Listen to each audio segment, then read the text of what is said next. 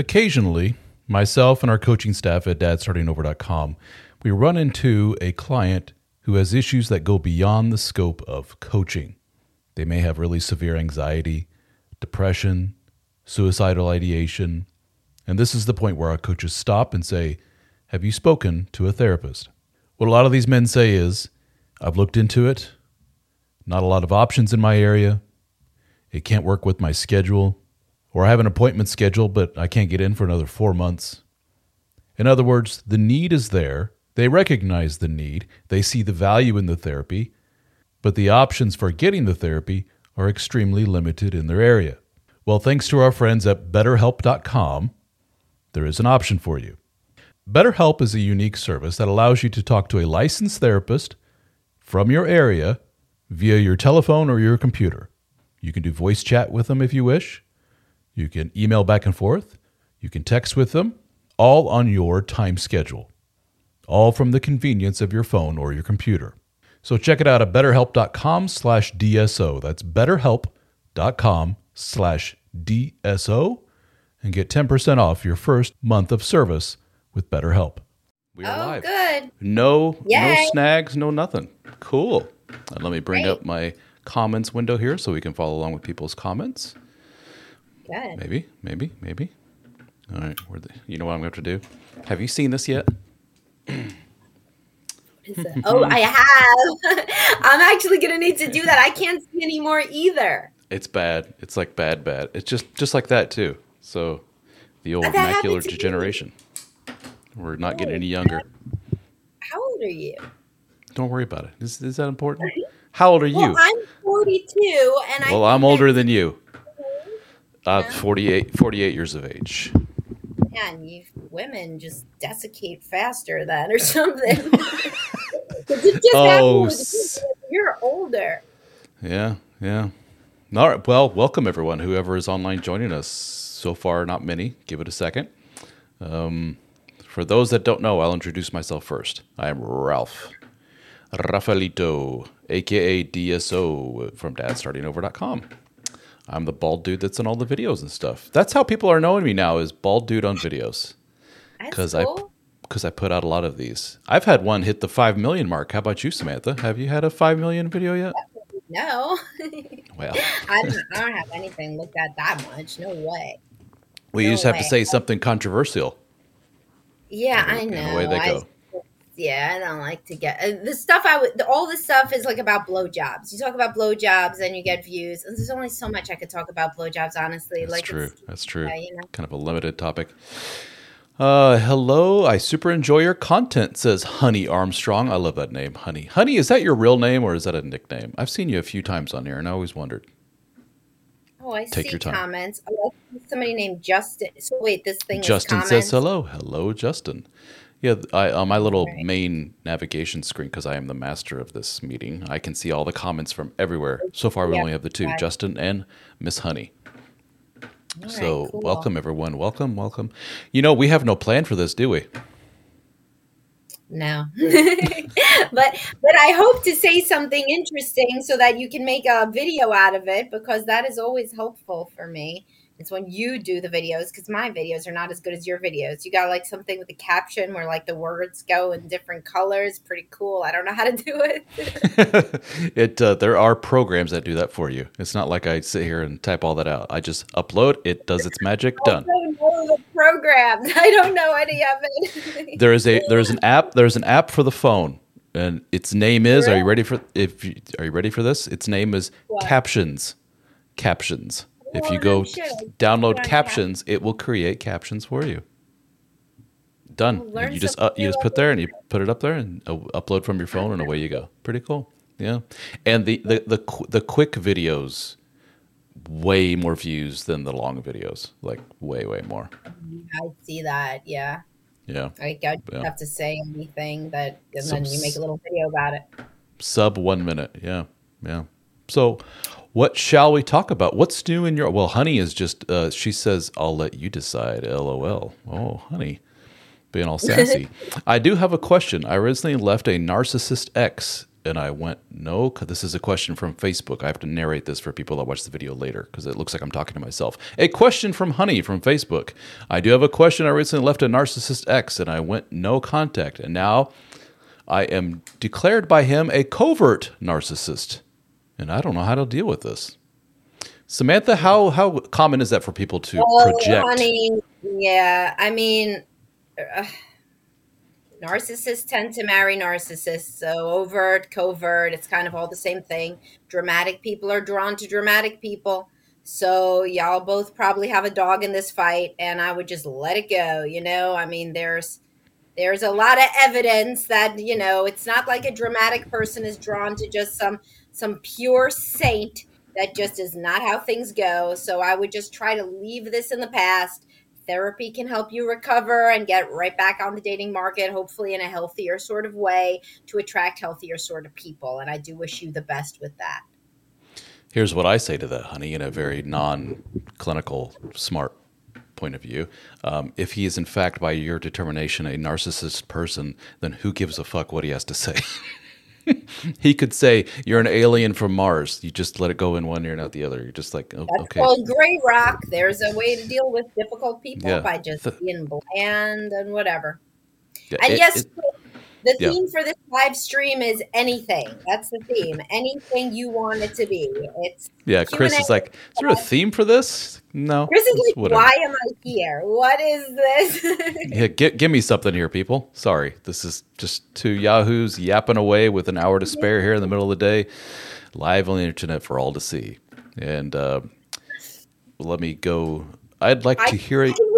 I read it. I feel young when I'm the one who reads it because I can still do it for another few months probably. So, I'd at, like to hear y'all's thoughts on how avoidance treat the kids and pets.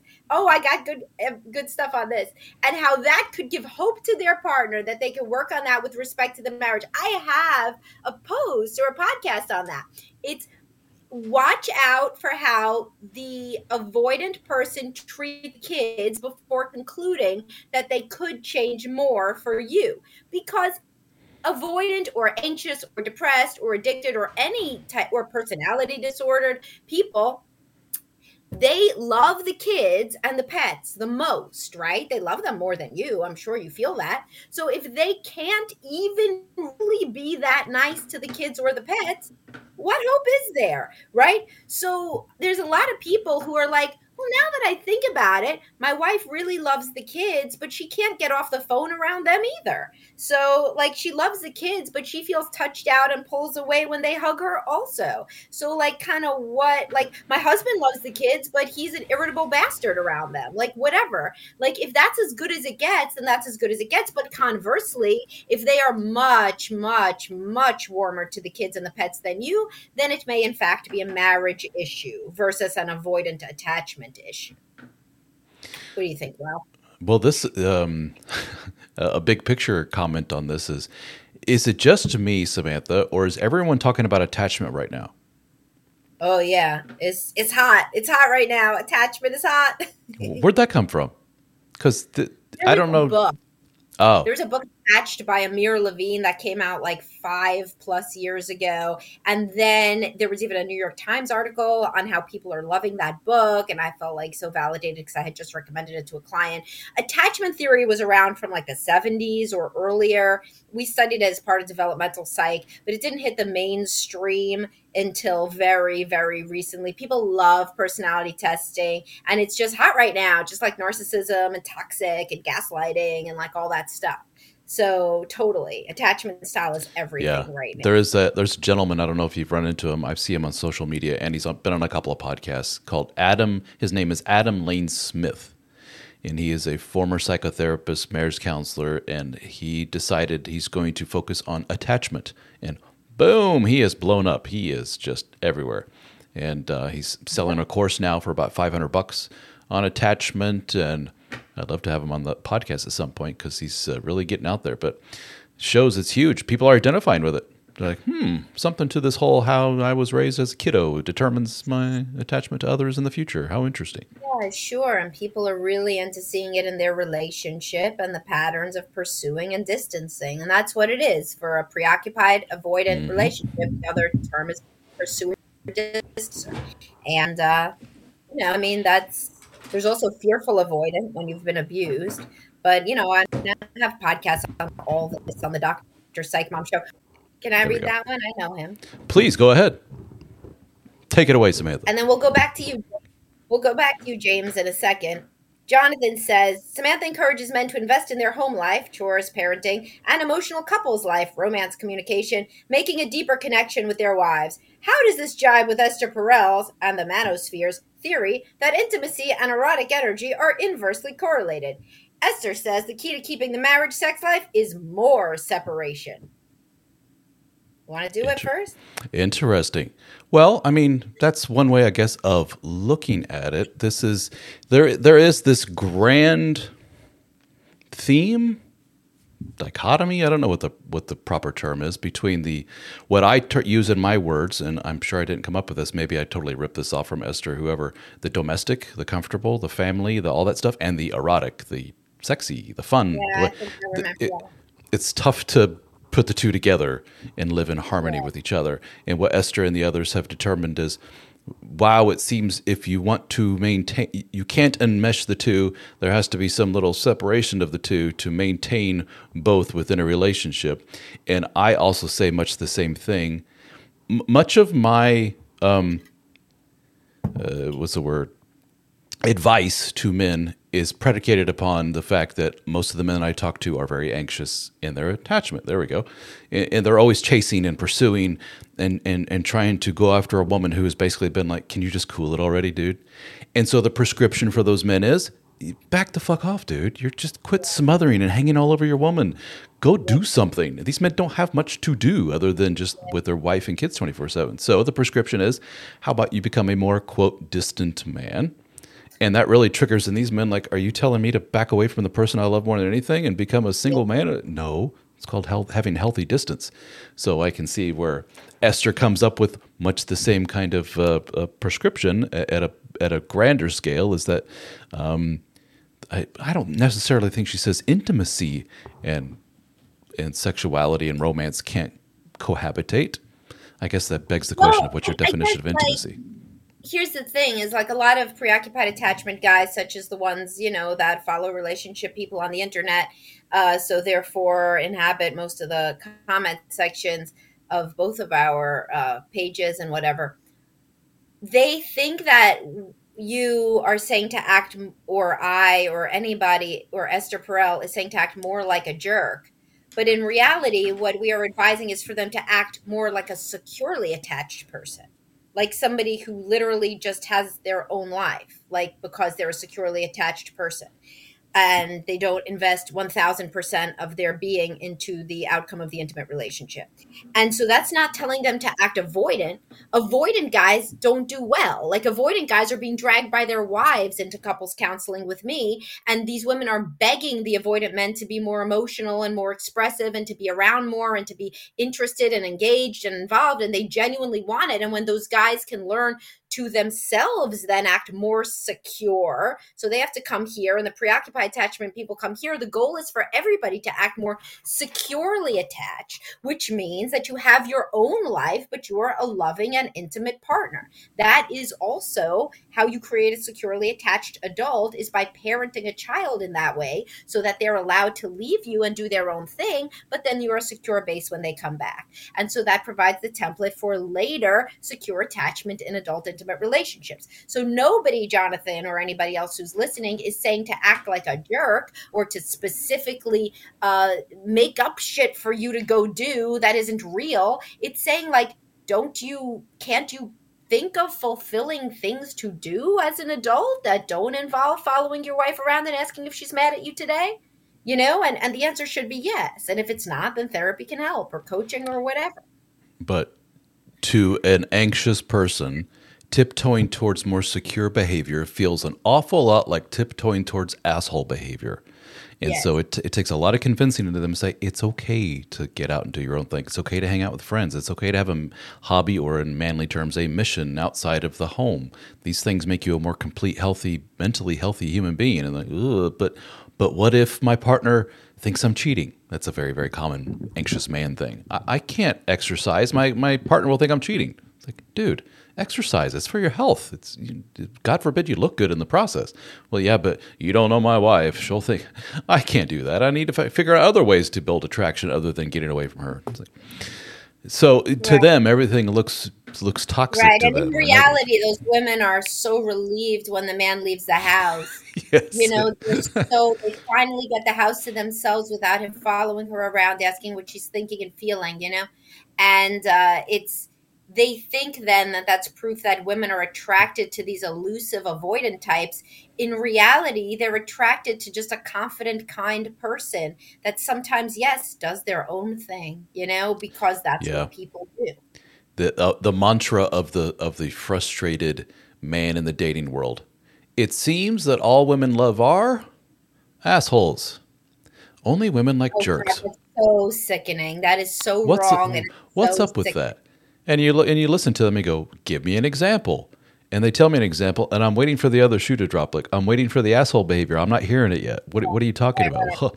Because this guy like took like she was complaining because the guy took a full two days to answer her back after they had a date. I was like, well, maybe the guy's away on a business trip. Maybe he's busy. Maybe he'll eventually get around to it. Maybe.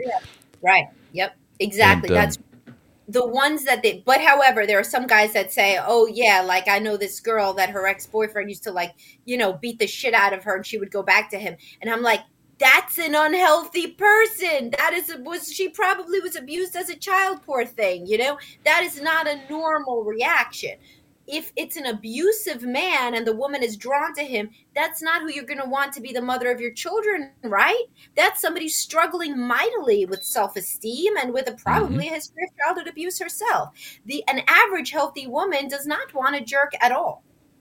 At and all, so, at all.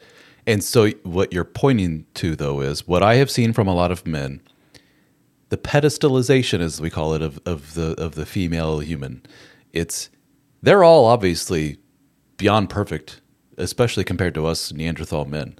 So when I see a woman do something that is uh, innately unhealthy or toxic or whatever, she's attracted to a, a, guy who's a raging asshole or whatever it may be. In that man's mind, that is such an anomaly. That is such yeah. a oh holy shit! I can't believe this woman actually has this kind of level of dysfunction. That for some reason these men paint all women with that paintbrush.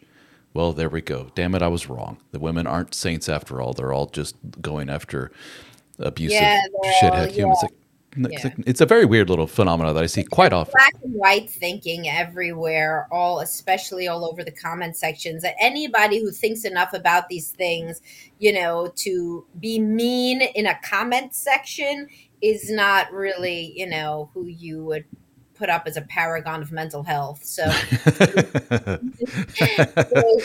a paragon of mental health. I'm going to use that one. that's like, good. That's why I, I, use the secret group. Like I have a paid group, even four ninety nine a month. Man, really that that eliminates quite a bit, doesn't it? Yeah. Mm-hmm. Mm-hmm. The level of function, you know. Let's but go, uh, go back to the one before Jonathan Boutel. One moment, please uh, when a wife, uh, okay, when a wife says, this is from James on Facebook, when a wife says that she has no desire for you and no desire to have sex with you, is there hope? Well, that's pretty blunt language, isn't it? I don't want you. I want nothing to do with you. Get the hell away from me. Um, not good, James, that's for sure. But I, there's schools of thought, one of which is um, I guess you could construe it as somewhat belittling to women, which is, hey, women are somewhat emotional and they say some shit that they really don't mean sometimes if you catch them at the wrong time of the month, especially if you know what I mean, wink, wink. So just let it go in one ear out the other. That's one way of interpreting it. The other one is, whoa, we got a serious freaking problem here. this is no bueno. What's going on here? Is does she have a legitimate complaint? Like, am I physically not the greatest person in the world? Is my hygiene horrible? Do I treat her like shit? Do I there could be uh, this is a multifaceted huge thing. james, we need to know more about the story yeah. james. We need to know if she said this to you screaming at you because she just found you you know on uh, ashley madison or because you know it was the day before her period and she found you on ashley madison. Like we don't know what was going on you know or does she literally say well, you know, it has been 10 years since we've been intimate, and it's finally time for me to tell you I am never, ever going to do this again in case you thought that we were. You know, so there is a whole range, James. So just follow up. You know, we've got nothing but time here. So follow up. well, that remind do you need to get out of here by a certain time? I want to make sure I'm uh, conscious of your time here. No, I got time. I mean, I can't imagine cool. longer than an hour. Hey, these things go by fast. Um, yeah. When we do our DSO fraternity meetings, it's two hours and it goes by like that because we just yap and yap. Men just love to talk. Two hours, though. okay. Uh, um, okay, so let me go down here. uh, Adnor from YouTube says Is there such a thing as an avoidant who is able to also maintain an active married sex life? Yes. I would, yeah, I would think this. You, I'm avoidant doesn't mean you have this and this is your your uh, these are the cards you've been dealt as far as your human behavior is concerned. Done. No, it's like on a spectrum. Yes, and a, a, lot of avoid. Are you talking about? A, I guess he's talking about a woman, like an avoidant uh, wife, because avoidant men have sex constantly, but avoidant avoidant women can also have sex. They would rather have sex than look into each other's eyes and talk about that we love each other you know i mean it may not be the most intimate sex in the world but like an avoidant avoidant is that you're avoidant of like intimacy. You don't want to need somebody. You know you don't want to feel beholden to somebody. You're very self-reliant but you could certainly have sex. Yes. It don't have anything to do with that. Until well, you know and unless it did for you in your specific case then you could certainly elaborate. Be careful samantha because you just separated real emotional intimacy from the act of sexual intercourse. I'm yes, told by it does. Well, I'm told by a lot of people that that's completely impossible. You have to have one or the other. Um, a, a, common uh, a strike against a lot of men that are wanting more sexual intimacy from their wife is, well, you have not emotionally connected with me. That's why we're doing that. Until you figure out that secret combination of how to get into my head and connect well, you know, with me, yes. then we can't do that. Yes, I am big on that. We can do that. You're, and you're I, saying I, yes, I we can. Podcast, I have a podcast that says, "Well, you can't always wait and like." Yes, you can have sex before you're feeling emotionally close. Because remember, that is a way to feel emotionally close, like makeup sex, you know? I mean, there are ways for, and, and people don't seem to understand that it used to be before the current day and age that people had sex in marriage. That was kind of how it went you know, and maybe you're not feeling good about somebody that day, but you don't really just take sex off the table. Taking sex off the table in these high numbers has been a relatively recent phenomenon, especially given that nobody's supposed to cheat anymore. Because it used to be if a woman didn't want to have sex anymore, then the guy would, of course, still have sex. I mean, he didn't go through menopause, you know, but like it was kind of understood now it's and the guys are the ones too nobody want like sometimes a woman will even be like why don't you go get a girlfriend? And he'll be like no because he's got this storybook in his head about how it's always supposed to be her even though she's 65 and he wants to have sex like three times a week like oh my god you know? But yeah and i know your testosterone fueled fans aren't going to like that one but i mean that is just a lot you know for somebody who's postmenopausal. So but the guy still doesn't want to get a girlfriend. If you wanted your successful TikTok moment. You just did it right there. that segment right there, I'm going to cut that. Oh boy. Yeah. There's a 5 million one right there. do you find do you find that you piss off a lot of ladies with a lot of stuff you say?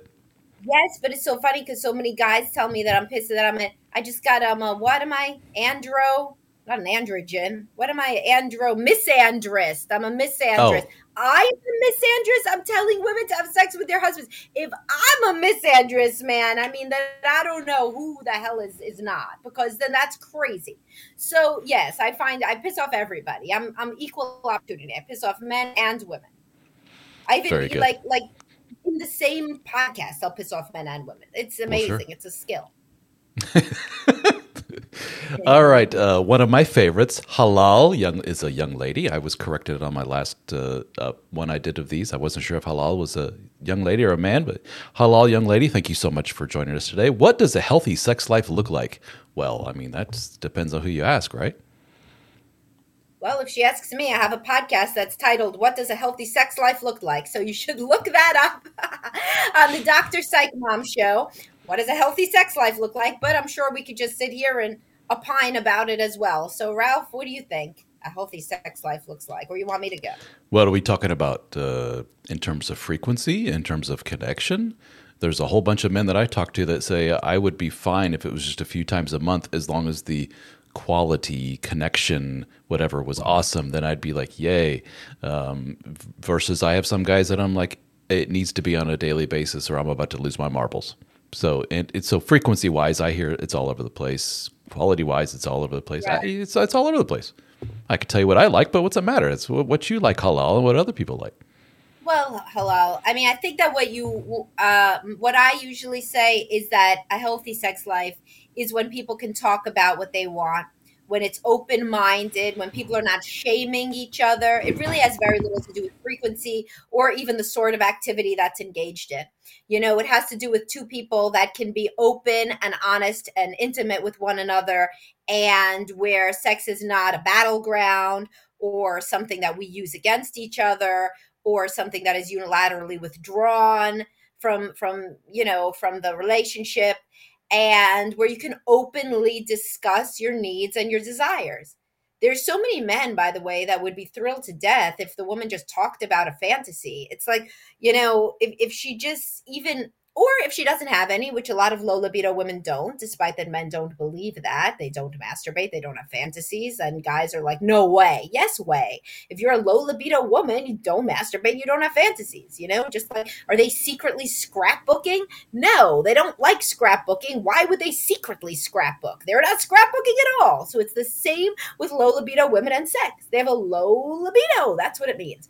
But Anywho, if the guy said uh, that he had a fantasy, even if she didn't even have one, if she was just even curious or interested, they would be over the moon. You just have to be open and curious and interested in your partner to be a good partner in sex or otherwise. What's, isn't it interesting that I went immediately to the very manly thing of frequency? How many times? And you went to the more deeper emotional side of connecting and being more you know connecting up here in the head and so it's just very interesting the the male well yeah yeah dynamic. I am a psychologist so thankfully that's true you know that's true like, you know, just talking about the Excel spreadsheet count of it but I, but in terms yeah. of but, but, actually halal if you wanted to know um, what research suggests is that a marriage a happy marriage is associated happiness in a marriage is associated with at least once a week of sexual frequency above that Unfortunately, again, for the followers, it is not associated with increased happiness in the relationship as reported by both, but under that is increased is associated with unhappiness in the relationship. That so seems to be the tipping point. Yeah, that once a week seems to be the. Oh, yeah, there you go. That's what I see in my practice as yeah. well. When I see people every two weeks and they haven't had sex in that whole time, it's like a it's like a very mournful vibe, you know, in the session.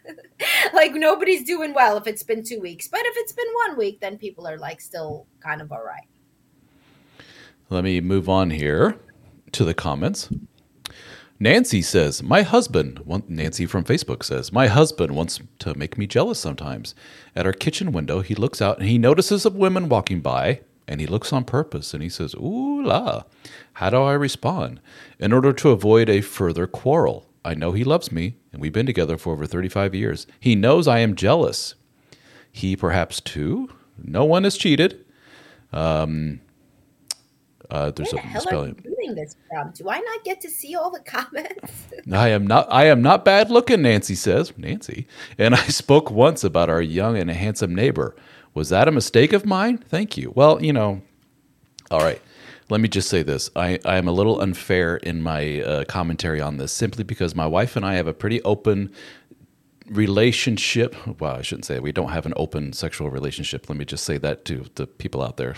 Before we have an open communicative relationship. relationship. In in terms of oh, look at that pretty girl out there. She will say that to me just as much as I will say that to her, simply because it's a pretty girl. We all notice the super pretty girl walking in front of us. Every head is turning.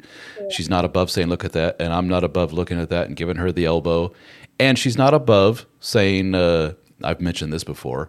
Uh, for some reason, what really gets her going are the football players in their tight pants. She's not above saying, look at the you, look, you could see the package on the guy on the on the and I'm like, okay, thank you, appreciate it, and we just laugh it off. Other people hearing that may say, "What the hell, guys? This is completely unhealthy. You shouldn't be looking at other human beings in that way. This is you're teetering towards cheating." And I just like, what? That's no, it's just crazy. that's though. always been us. That's bad. Like that's So- the reality. Yeah. that are attractive. yes, and so you it admit another human is attractive, then you got a very tenuous Well, connection. There you go. But that is from what I've seen. Dare I say, the majority of people that I've talked to is like that is way out there, Ralph. That's completely unheard of. No, we would never the elbow majority of each other. people on the Titanic we're not in a good mood, though. You know, because this is true. Who are we talking to, right? So, Nancy, when you come to me and say, "My husband," I caught my husband looking out the window at some chick, and he goes, "Ooh, check that out." Well, I, I guess the point is, if you have made, made it pretty bluntly to hubby, you know, I don't like that when you do that. It's just kind of, ugh, just it, it, it rubs me the wrong way.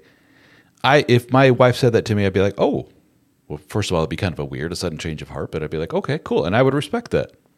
And I would hope she would do the same. So when your Yeah, hubby's like, I like- hear you, wife, and continues doing it, that's kind of a poke at her, I would think, a little bit. yeah, I think that he's being a dick. But I mean, I don't really know why. He's probably grappling with his own mortality. He has some sort of fantasy in his mind that somehow he could have sex with these young women in some way or another. He's too tacky to keep that in his own head. He doesn't sound like he's being he's acting wonderfully, but I mean, I certainly wouldn't um, you know, say it means anything more than that he's just being impolite and you know allowing his arrogance to possibly take over. Who knows? If you mention the hot guy yourself you may get really into it. Like there's something like the number one googled porn term is hot wife. I mean he might like that idea of you liking that other guy. It's like a big thing among male fantasy. Or, you know, he most likely would not take that the next step of like, oh, tell me more about that.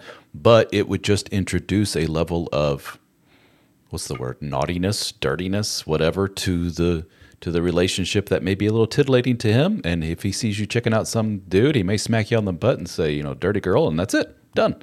But it, it introduces a level of fun and playfulness that I think is it missing. could be that that's what he's trying to do in a best case scenario he's trying to be somewhat uh you know sexually interesting or dynamic and change it up in some way who knows I wonder what he would do. It, I wonder what he would do, Nancy, if he took a if you took a page from my wife's playbook and ran over to the to the window to see what he was looking at and said, "Yeah, I can see what you're looking at. She's not bad looking at all." He'd probably be like, "What? okay, where'd this Nancy come from?" But it might take him aback, and uh, I don't know, maybe food for conversation.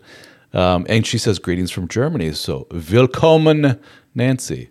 My wife's from Germany, so there you go. Um, whereabouts in Germany, maybe by he the way? saw Nancy? your wife maybe that's who he was looking at out the window if your wife is from germany That makes no sense, Samantha. That's a bit of a stretch. oh, uh, here's a topic. Oh, this is a good one. Thank you, Adnor from YouTube. Shit tests. Dun dun dun. Samantha says they don't exist, guys. Stop with the shit test nonsense. And Ralph says, "Oh yeah, they exist." So let's hash it out here. When you think shit test, what are you thinking when they say that? Well, in my podcast, I said shit tests are a myth, except for women who have borderline personality and which who are actually doing that. So, I mean, that's who's doing it. And men who have borderline personality or narcissistic personality, people with personality disorders test people constantly. This is just who they are. But the average person does not do such a thing. They don't think about it. They they just like don't think about that. But the people on the internet who have been uh, cheated on so i also have a post that says most women don't cheat because the rates of women cheating are very low. So 87% of women are not cheating but that 13% is a lot of human beings and that and most of those people are pretty disordered. Because for a woman to turn away from her kids and her life and her naturally lowered sex drive and monogamy and go screw around with some guy and lie about it makes her a pretty disordered person you know? And so those are necessarily going to be the people who would also do the shit tests etc etc there's obviously fucked up people. There's also murderers you know? But like it, it's not the majority of people. Let me take it from a more broader perspective. Everyone tests everyone in some way if you're looking for it. I, I often give this example. You're hired you're hired at a new job, and when in the interview process, the boss says, um, You're never going to have to work weekends. Okay. So I could just, you have my word. And you're like, good. Because, you know, I took away from my last job, I had to work weekends and it took away from my family. I almost lost my marriage over this. And he's like, yeah, we, we don't do that to our employees. You don't have to work weekends. Cool. And then two weeks into the job, he's like, I'm going to need you to come in on Saturday. And you're like, uh, how do you respond to that? Do you say, uh, hey, Mr. Bossman, remember our chat two weeks ago? Remember our deal? If this is the deal, I'm going to have to shake hands and say, this isn't for me. I'm sorry. Versus, oh, okay, I guess I will. And then you come in on Saturday and you're like, where's everybody else at? And you realize you're the only one, you and the boss, who showed up because everybody else said no. shit test failed. He wanted to see what you're made of, and the test was this guy doesn't have the balls to say no. Everybody else did, but guess what? This is the guy who's going to bend over backwards to do whatever I tell him to do, and I probably won't even have to give him a raise. He'll just do it. So shit test failed. That's you that's how we look at these things. the majority of people don't really do that shit. You know, I mean, they really don't. They need you on Saturday. They call you to come on Saturday. The majority of the world is not living in office space. You know, so I mean, people tend to say what they mean. So if a woman says to the guy, like, "Do you think that she's hot? Do you think she's hotter than me?" This is like either a very young, drunk, dramatic woman with some borderline tendencies, or something that doesn't really exist because most people in healthy marriages are more like Nancy over here, where the guy is like actively saying weird shit and she don't even say anything because she doesn't want to cause a problem. The average human being does not like conflict and thrive with drama. They really don't. That's the average securely attached person, which is still the average. At least half people are securely attached, and then it's the minorities are uh, avoidant and then preoccupied. But most people do not want to cause a bunch of shit. They really don't. The people that do are what you call the vocal minority. So everybody's heard of or seen a girl act like that, but it's really in no way representative of of of of what's normal or what's happening. I th- I think the disconnect here is that you are framing it as an overt purposeful thing that the person is doing in order to get a rise out of you to see how you react. And I agree that is like highly dysfunctional. Right. Who the hell would do that? Well, I interpret it and what men interpret it in general is society, women in particular, just doing things and we go, "Oh, this is one of those moments where I could turn left or right here. What do I do?" We, we we're men are so analytical and so trying to fix and figure out everything. We're little engineers, you know. We're we're kind of spectrumy in that way. And so when boss says come in on Saturday, we go, oh, this is my moment. I can stick up for myself, or I can say yes, sir, and show him that you know I'm a hard, committed worker. Or is he going to treat me as a pushover? Oh, this is one of those test moments. Which way do I go, left or right?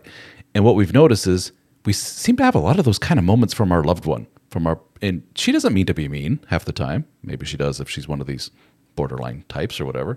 But this is one of those moments. Do I turn left or right? Am I going to be a pushovery guy? Am I going to be a sweet guy? Am I going to be a, a, an asshole? Or am I, uh, that's how we interpret right. these things. You know who thinks like that? Anxious people.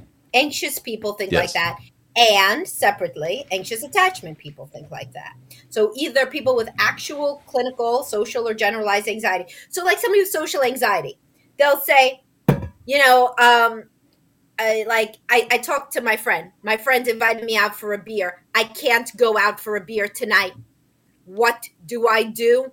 It's going to ruin the friendship. He's going to get a different friend. What do I do? I know he was looking at me. I know when I said it, I didn't even say yes or no right away. I probably already ruined the friendship. Meanwhile, the guy just barely, he just kind of said, Hey, you want to go for a beer? He doesn't give a shit if the guy says yes or no. So it's the same thing. These guys will come into couples counseling, the anxiously attached guys. They'll say, well, you know, there was a decisive moment, like what you're talking about, Ralph. There was a fork in the road. She asked me if I wanted to come to the gym with her. And I didn't know what to say because I knew that to her. If I said yes, it would mean this. And if I said no, it was that. And I turned to her and she's like, wait, what? Like I asked you, when did I I asked you to go to the gym? She doesn't even remember that it happened. But because he's so anxious about it, he tells himself he's the hero in this Bildungsroman and it's a fork in the road. And it's like she don't even remember the thing. So this is also a hallmark of anxiety to think that there are shit tests and in general tests everywhere. If you don't it if, if you don't, if you learn in therapy or otherwise not to see other people as potential antagonists and mm. aggressors and testers, magically all these shit tests just kind of evaporate. I do I do find myself saying quite honest or quite often to guys rather, dude, it's no biggie. Dude, it's no biggie. I say that quite a bit to men that I'm talking to. Like, the other day, blah, blah, blah, blah, blah. My wife said this, the boss said that. Yeah, dude, that's no biggie. That happens quite often. Oh, okay. I wasn't sure. You're right. It's born, much of this is born out of anxiety. And who do you and I talk to a lot, a lot of anxious yes, individuals yes, for sure. A lot of anxious people. Uh, oh, well, we got a big one here. Mr. David. Uh, married 29 years. David from Facebook says, Pardon me while I burp. Married 29 years, no sexual intimacy for the last eight years. Oh. She doesn't understand why I still want to be intimate. She claims that the act is not necessary for a good marriage. I don't understand either. It's been 29 years, eight, eight years, no sex. I don't understand it either, quite honestly. But continue. We've been we have been to a marriage therapist 11 years ago for about 1 year. Well, that didn't really click. At that time we had only been intimate once in the past 7 years. Okay, so this is just dead of deader than dead yeah, bedroom. Dead, deader than deader than dead, dead, dead. He encouraged us to have more intimacy. Yeah, that'll do it. And she agreed, and we had a good and special date that ended with a mutually great sexual experience. So a one one off deal. Unfortunately, the next day she was upset with me as to why I was in such a good mood. she didn't think that I should need intimacy to be in such a good mood. Oh, God. Now that I give this to you, you're in a good mood. That shouldn't be that way. You shouldn't be so dependent upon your, your sexuality, mister. So How shaming you for being a. in this relationship? I'm sorry? How old is this man and why is he still in this relationship? David, that's the ultimate question here, buddy. At the very end of all this, we could continue reading. You're basically selling us on something. You're selling us on the fact that your wife is a kind of a broken individual, especially when it comes to being a wife. I'm sorry, that's mean of me to say, but she's something's going on and it, it ain't good. And either you two are just wildly mismatched, or she's got issues, or you got issues. That it's just it, this ain't good. Um, yeah, she was she was she was raised in a very strict religious household. Um, she admits she rebelled against her very strict father, who said that sex was only for marriage and procreation. So she's got a lot of childhood baggage that has colored her what you're and seeing. he right had now. a lot of childhood baggage in being a rescuer because there was red flags about this. It was a red flag factory, and they are locked in this codependent thing. And this man needs some sort of um, individual help. And there is this no coming back from this one. It is not going to. She's postmenopausal now, I'm sure, and there's it's never going to turn into a good intimate life with this kind of history. Another way to look at this, David, there's a large group of men that exist out there, believe it or not, who decades ago, decades ago into this kind of relationship would have said, "Ooh, this is this ain't good. Sorry, sweetheart. It's been nice knowing you. No hard feelings. I love you, but this ain't going to work out." And that is a perfectly healthy way of looking at this. What, and here's the key, what is it, David, that is so different from those guys and you? Why do they have that mindset and you have the complete polar opposite? That's what you got to look at and go. Look into your family of origin, David. David, That's look into your family of origin, my friend. There's no way you did not see this enabling and martyrdom tendency at least one parent. You are yourself to the cross here, and you had to have seen it somewhere. And I think that that is what you should have as a takeaway. There you go. And moving on. From Facebook, Mr. Ken says, "Is there any point in, tr- in is there any point in trying if partner dismisses my concern of our drifting apart? Dead bedroom. She sleeps in another room. Ouch. No sex even on the occasion of our 35th anniversary. Numbers are very telling here. Uh, she chose to go out of town to reconnect with estranged sisters. I'm at the end of optional. She checked out. Isn't that basically it? Yeah, she checked out. Yeah. She's saying, Ken, She's I don't want you no more, buddy. Yeah, you can live the rest of your life happy. Leave, find somebody else. Your kids are out of the house. Yeah, what are you staying for? Yeah, I, what I hear from a lot of these stories, like with David and Ken, is if we were to listen probably to Ken's story, we would hear probably a dozen more such moments of being pushed away. Get away from me. The proverbial push away. Get away. I'm going to my sister's. No, I don't want to sleep next to you. No, don't touch me. No, no, no. Push away, push away, push away. And yet you keep pursuing and hanging on you know, like the little dog hanging on the on the leg, just don't want to let go, and the person's just shaking you off, saying, "No, beat it, beat it, beat it." And eventually, you got to take the hint, Ken. And um, again, it's you, a sad mud- situation. They're both in sad situations, but thankfully, they're still alive. Life is long, and you could you could leave. You could find somebody else. You did your time. You raised your kids. You're a good man. Now it's time to get out and try to find something else. You know. Sean has a good. I think this is. He says she. I believe he's referring to you. Is she aware that there are surveys that show that female infidelity is much higher than the general social survey. Nobody's be- ever linked me to one yet that made any sense. They linked me to a New York Post article that says that women think about cheating more than people think. That's literally what it says, something like that. There is absolutely no, and there will never be any research showing that women engage in more sexual affairs than men because women have far, far lower testosterone levels than men. Men like to go out and take risks and have sex with people much, much more than women do, who are at home taking care of their children, balancing their work, and whether they have to do the laundry, and what their horoscope says that day, and whether they want to get that pair of shoes from DSW. That is what the average woman woman is thinking about. She's not going to Starbucks and thinking, I want to have sex with that man. Every man that goes into Starbucks and sees a hot woman thinks, I want to have sex with that woman. Who do you think is going to cheat more? This is just so ridiculous. Of course, men cheat more. Every study says it because it only makes sense. Men are evolutionarily predisposed to want to spread their seed. Women have only a li- limited amount of babies they can have. So they have much more parental investment in each one. Every, there is no way that it is different because it is not different, and no study ever says it's different. I agree with you 100%. But there is a uh, a growing sentiment, um, a, a, a building library of material out there from women, from women, saying the overall theme of sexuality in the history, the modern history of mankind, has been skewed to be very man centric, saying men love sex, women not so much. And oh boy, that is not true. And they will point to um, a lot of things such as um, who is it that is requesting open marriages more, men or women? And I often cite that there was a survey done by a website called openminded.com, which surveyed some 60, 60,000 couples, and it was women saying, I'm interested in going exploring outside of this relationship.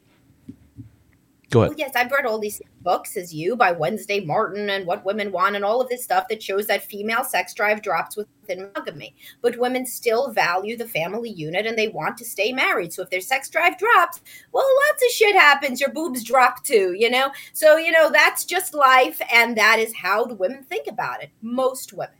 Oh, yes, that was then, this is now. That was honeymoon stage. Now we're older. Now I have kids. Now we'll have sex, you know, but it's not going to be like it used to be.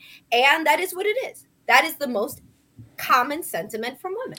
But it isn't, the- oh, I want to go screw some other guy and potentially ruin my family, limit my access to my children, and get uh, basically vilified by everybody that I know for being a whore.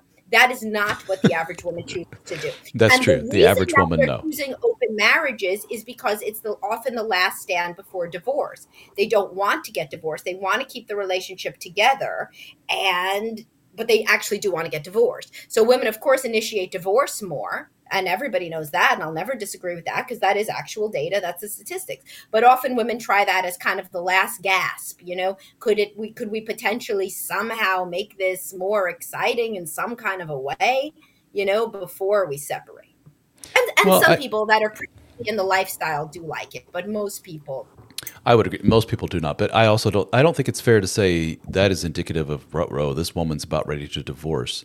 Um, I have definitely heard those scenarios. What the, the worst scenario I hear, which is unfortunately not that uncommon, is um, I actually already have a man picked out, and uh, we've already kind of formed an emotional bond, and I'm feeling really guilty over this. Husband, you ever thought about an open relationship? Good news, new boyfriend. It's it's on now. Um, that's bad scenario. I have heard that.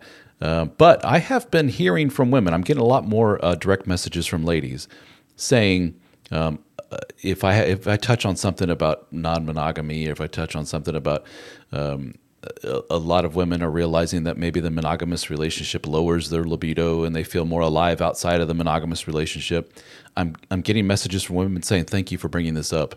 Um, I approached my husband about our dwindling sex life, and he's been very frustrated, and I've been very frustrated and I've told him I want to start exploring with others, and he has really sh- and he has really shamed me for that, and I feel bad yeah, about it. Blah blah blah. Do you watch Easy? There's like some TV show Easy, and it's exactly the storyline. It's three seasons. You got to watch the first episode of season one, then two, then three. Their sex life is boring. She's the higher earner. He's a stay-at-home dad. She insists that she's still attracted to him when she's not, and um, and the reason I say that is because that's what they bring up in the show. And then eventually they open the marriage because they both want to make it exciting again. After she tries to make it actually exciting, dressing up, whatever. He's not that adventurous. And then basically in the last thing, they're kind of sitting on the side of their beds, each each um you know messaging to their open marriage partners, and we kind of get the you know, the moral of the story is this did not bring them any closer together. But that is a common kind of scenario that I see. You know, so yes. So if I'm understanding, to summarize, um, do women cheat as much as men? No. Um, are women while they are married and in a monogamous relationship, are they more apt to see their sex drive fall as a result of? That's probably too strong of words. Um, one of the big pieces for what is it that makes my sex drive fall? A big portion of that puzzle is uh, because I'm in a long-term monogamous relationship. Once I'm in that thing, the dial just naturally starts getting turned down a little bit. Okay, so we admit to that. And then we admit to, and some of these women go as far as to say, maybe we should try the open marriage thing okay. Um, then is it such a big step to say that we're seeing a growing number of women stepping outside of their marriage? Maybe that number is, maybe they're catching up to the men.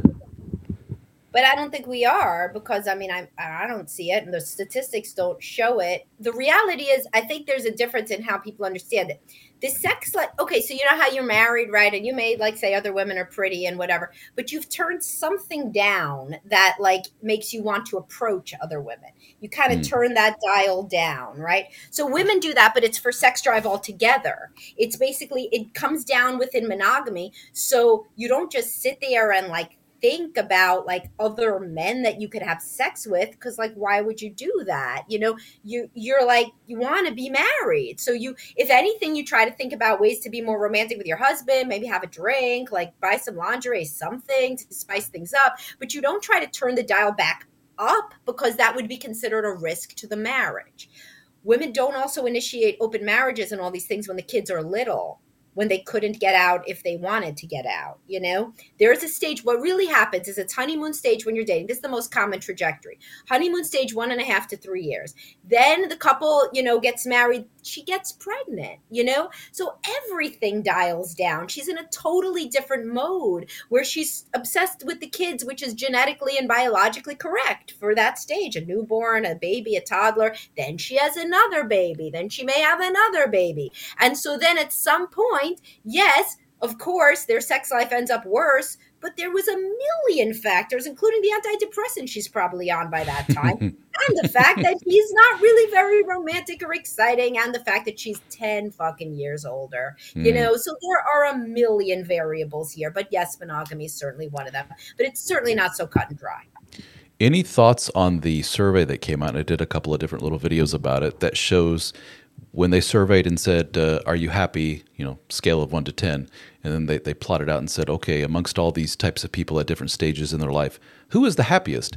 And it turned out that the happiest were um, women who were not married with no children. Does that surprise you? No. Not at all. I mean, it's like the title of the book by Jennifer Senior um, about parenthood. It's called All Joy and No Fun. And uh, I mean, I've not read that.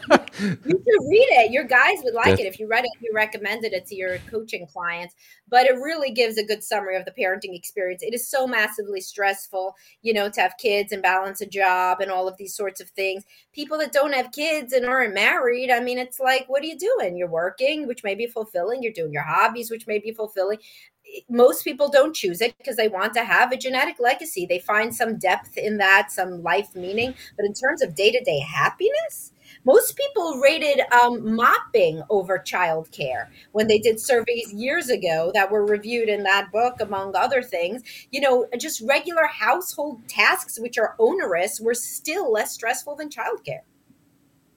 So it's not the marriage thing; it's, it's just the kid piece that's very stressful.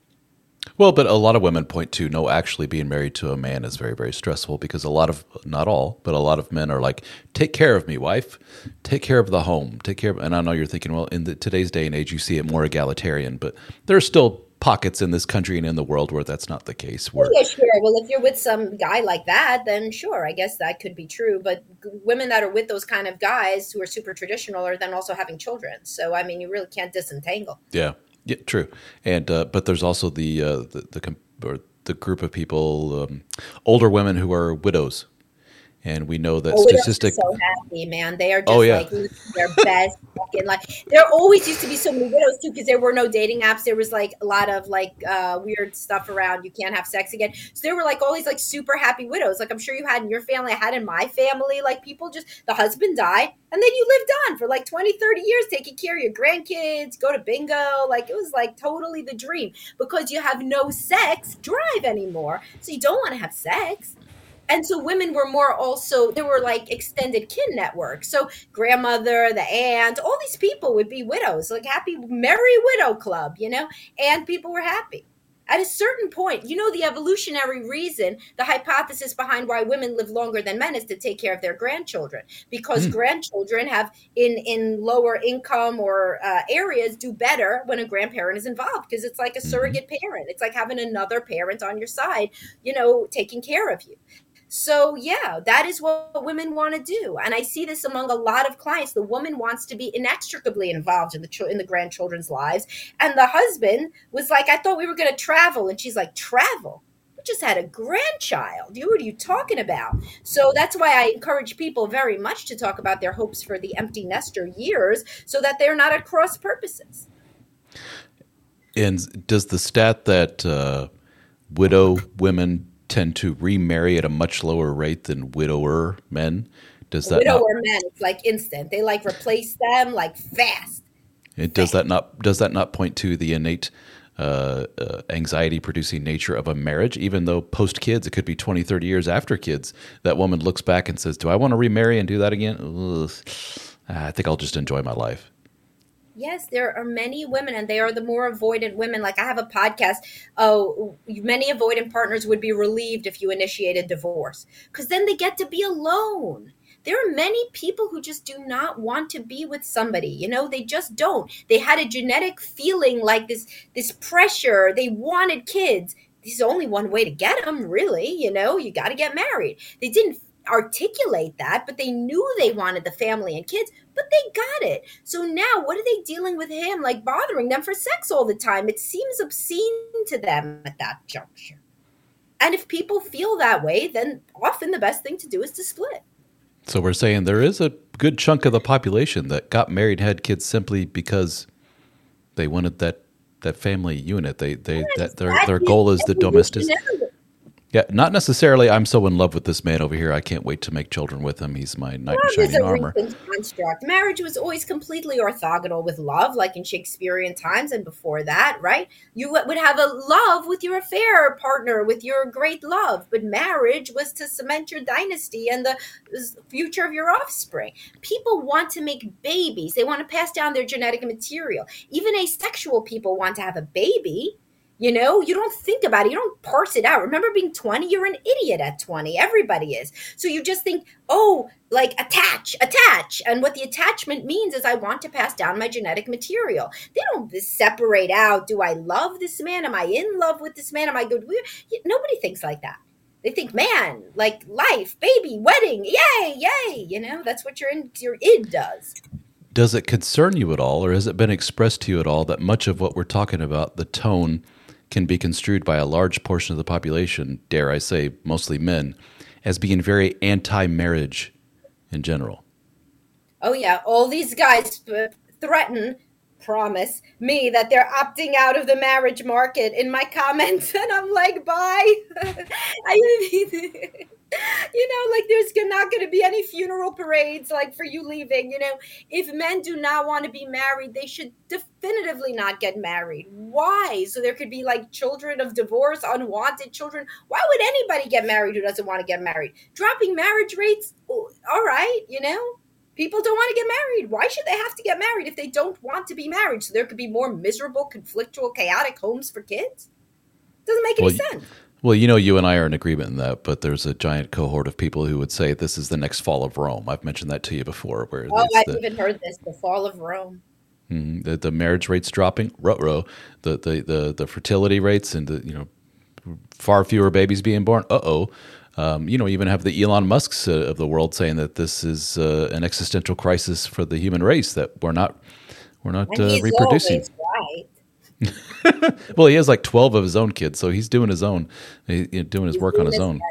Yeah, doing his But part. yeah, But you try to you know see it from the male perspective of uh, why do I get with this woman because I love her more than anything in the world. Uh, number one, there's the sexual attraction. There's the emotional, the intellectual. I want to take care of her. I want to, sir. I want to make babies with her. This is all wonderful. And for him to hear somebody saying, you know, throughout history, the only reason that that woman was with you most likely is because she wanted to procreate. And that's she, the reason loves her so much. That's the reason he looks for the waist to hip ratio. from uh, yeah, exactly the fertility cues and all that other stuff. yeah, um, there's many guys that that minimize their own biology and they put themselves on a pedestal as you know the second coming of Romeo and like they're just as pulled around by their dick as the woman is by her ovaries. But but the, but the thing is that uh, if society is getting to the point where we are uh, removing some of that lovey-dovey component, I don't know how to how to explain this better. And we're we're, we're putting it down to the biological component of this of sir the only reason you're with this woman is because of her waist to hip ratio and the fertility and and you, you, you want to reproduce. Whether you know it you know consciously or not deep down in your biological programming that's why you are pursuing that little hot young thing over there. Um, then if men are like oh well that's the only reason if she's only with me because of and she can't wait to get rid of me and if she dies she'll never remarry because i'm that much of a stress on her then maybe i'll take Any my man who thinks like that shouldn't be married. Any man who thinks like that shouldn't be married because people need to be able to hold multiple competing thoughts in their head at one time, such as I could, for example, I want my children to survive because that is my biological programming. I should also be able to love my children for their little individual personalities and who they are.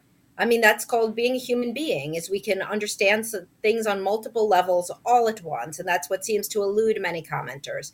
You know, like it's very black and white, it's very either or. Of course, you could be in love with your wife. Of course, you could think about her as wonderful and she could think about you as wonderful and you could feel like soulmates. Also, there are biological imperatives.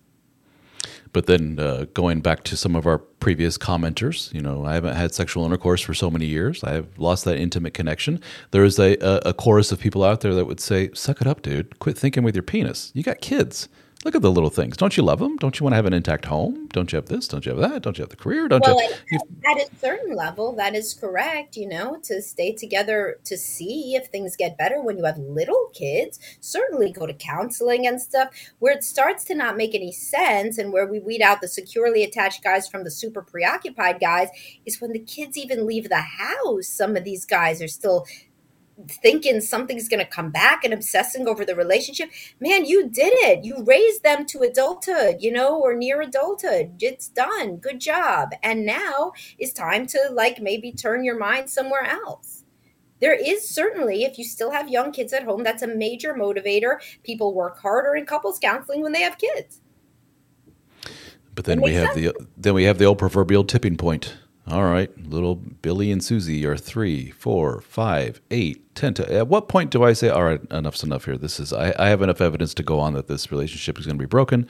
And is there is there a tipping point where it goes from how how can I best minimize the the the, the, the emotional and mental damage to these children that a that a broken home will inevitably cause, and which goes to this Carolina's comment here on Facebook. How bad is divorce on children, and what are the consequences on the kids, and what's the impact short term, long term? Well, that's a I have a lot about that, Carolyn. I've written a book about that on Amazon, how to talk to your kids about your divorce. So anybody can read that. Um, the the fact of the matter, I will have to go after this question because I do have to go to pick up. Speaking of kids, but um, the facts of the matter are uh, short. It's very dependent on the child. It's dependent on how amicable the split is, how it is handled among the parents. Obviously, it's going to be a trauma for the children. That goes without saying. It's a huge change for them. You can't minimize that. However, the best case is to go into two amicable, happy homes. If you can go from a home with fighting to two amicable homes, then that can even be better for the kids. People that grew up in very dysfunctional homes remember begging parents to divorce because the fighting would stop. So, a situation like that, in fact, is better for the children. A situation where the parents are keeping it together then it is not better for the children. But the parents do count as human beings philosophically. So, you know, you don't want to remain miserable forever. And if you can ameliorate some of the negative impacts, then that's as good as you can do. It is an individual decision when to stay or when to go based on a million variables that one could uh, talk about forever and far longer than this zero seconds that I have. All right. Well, we'll wrap it up then. Thank you, Miss Samantha. Thanks, appreciate appreciate you. Thank you for your Anytime. time. Anytime I have a cancellation, I'll tell you. Maybe we could talk live. Yes, and thank you, uh, everyone. to exit out, or does that ruin something with recording? I think you are just fine. I'll exit out right now. So thank you, everyone, for attending and participating in your comments. Appreciate every last one of you. Thank you, guys. Bye, Have a good one. everybody. Thank you, Samantha. Bye bye. Bye, Ralph. If you're listening to this, you're probably a guy who is interested in self improvement. You probably consume a lot of information, like these podcasts, YouTube videos, audiobooks, courses, everything you can to learn more and help you become the best man that you can be. And if you're like a lot of men, there's something still missing. Well, I can tell you what that missing thing probably is quality time with other men that are on the same mission as you. Some of you probably have casual relationships with your fellow soccer dads or the occasional beer with guys from the neighborhood, but none of them seem to be on the same page as you. Am I right? They seem content with their shitty marriages, their shitty jobs, and their expanding waistlines. They have all but given up. You find yourself talking to them about the same football teams, listening to their stories about their subpar home life, and you're getting to the point where you dread hanging around them. Well, the good news is that we have assembled a group of men just like you. We call our group the DSO Fraternity. We have live Zoom meetings that are hosted by yours truly, along with the other members of the DSO team.